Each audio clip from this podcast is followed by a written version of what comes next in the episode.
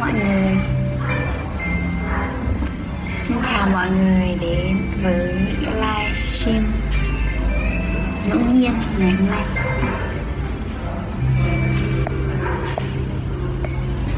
Mình đang ở quán cà phê một mình. Tối nay thì cũng đi ăn tối một mình và cảm thấy rất là tận hưởng cái khoảng thời gian mà mình được ở với chính mình và mình có không gian riêng cho bản thân và mình làm những thứ mình thích. Cũng một thời gian rồi là mình phần lớn thời gian là ở bên cạnh luôn có một ai đấy. Thế là cái gì nhỉ? Đôi khi mình cảm thấy là quên mất mình là ai, quên mất là mình là người như thế nào khi mà mình ở một mình với chính mình. Thì hôm nay là nhân dịp là chồng đi vắng thì mình cảm thấy là một cái cơ hội, một cái khoảng thời gian rất là tuyệt vời để mình có thể hẹn hò với bản thân giống như là một cách trọn vẹn và kiểu giống như kiểu là một cái buổi hẹn hò rất là sâu với chính mình ấy. Thì mình cảm thấy rất là thích. Trước đây thì mình thật sự là cũng không phải là gọi là gì nhỉ, biết cách để mà tận hưởng cái khoảng thời gian một mình đây. Lúc nào cũng cảm thấy có xu hướng là khi mà ở một mình thì mình sẽ tìm cách gì đấy để tiêu khiển, Facebook rồi đọc các thứ rồi trò chuyện với ai đấy, và luôn cảm thấy là mình cần phải kết nối, cần phải có rất là nhiều cái sự tương tác với người khác thì mình mới cảm thấy ổn. Và đến khi mà mình bắt đầu gọi là gì nhỉ, nhặt được bắt gặp được một cái từ đấy là yêu bản thân và làm bạn của chính mình ấy. Và mình cũng từng chia sẻ với mọi người về cái quyết định cái trải nghiệm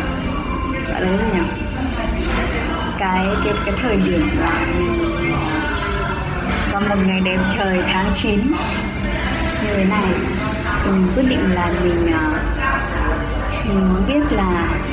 yêu bản thân thật sự là thế nào. Và mình rất là được truyền cảm hứng bởi một cái video TEDx Talk tên là gì nhỉ? The Person Who You Really Need to Marry, cái người mà mình thực sự cần kết hôn. Và cái chia sẻ đó thì cuối cùng là dẫn mình đến một cái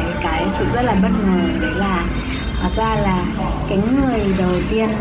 cái người mà mình thực sự rất là cần kết hôn ấy, đấy là bản thân mình. Thì lúc đấy mình thấy wow, chưa giờ mình được nghe một cái điều kiểu nó vừa rất gần với mình nhưng nó vừa rất là xa lạ với rất là nhiều người trong cuộc sống xung quanh của mình. Chưa ai nói với mình rằng là cái người mình thật sự mà chúng ta thật sự là họ cảm thấy cần kết hôn cùng và hẹn thề một cái điều đấy là suốt cuộc đời này mình sẽ cam kết, mình sẽ luôn ở bên, luôn đồng hành, dù nghèo khổ hay là giàu có, dù khỏe mạnh hay đau ốm, dù thất bại hay là thành công, và dù chuyện gì xảy ra thì mình vẫn sẽ luôn yêu thương, trân trọng và ở bên cạnh người này, nâng niu, chăm sóc, che chở, bảo vệ người này đến suốt cuộc đời. Thì thật sự là lúc đó mình mới cảm thấy là wow, thật sự đây là một cái tình yêu thương rất là lớn và mình không cần phải chờ đợi ai đấy đến để làm cho mình hạnh phúc cả. Mình không cần phải chờ đợi một cái gì đó ở bên ngoài và nó rất là không kiểm soát được ấy. Và cái rất là gần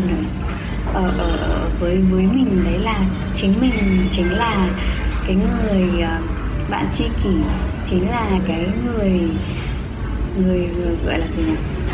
người bạn đời của mình rồi. Thế thì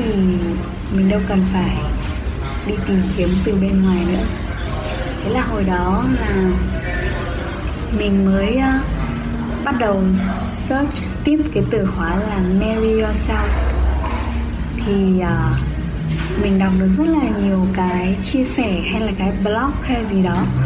mà của những cái người mà những cái chị hay là những cái người bạn mà chắc gọi là chị đi, họ đã cũng từng quyết định là mình sẽ kết hôn với chính mình. Họ thật sự hạnh phúc với cái cuộc hôn nhân với bản thân. Và sau đấy là một thời gian sau thì họ cũng gặp được và kết hôn với cái người chồng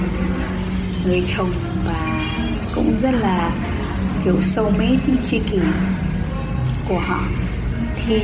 họ cũng luôn chia sẻ rằng là cái quyết định là mình tự cưới chính mình nó giúp cho họ chuyển hóa bản thân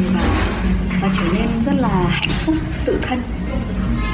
Và chính cái điều, cái sự hạnh phúc tự thân đấy nó lại là một cái attraction, một cái sự hấp dẫn đến với cái người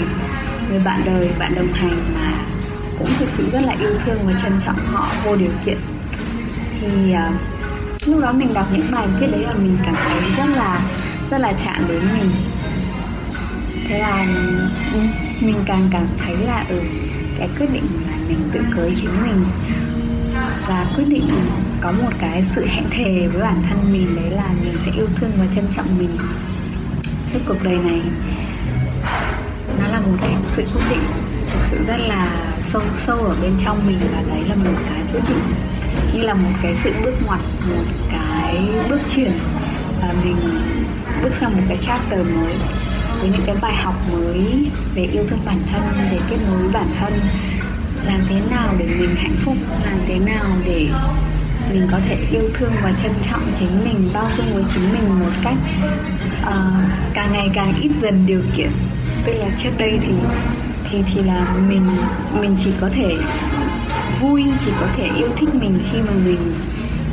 có những điều gì đấy tốt này, tốt đẹp, rồi đạt được cái gì đó, rồi tích cực. Thì dần dần mình học được một bài học, đấy là mình yêu thương và mình cho phép và mình chấp nhận và mình đón nhận cả những phần không hoàn hảo ở bên trong mình, cả những phần là nỗi sợ, rồi sự yếu kém, sự không hoàn hảo, sự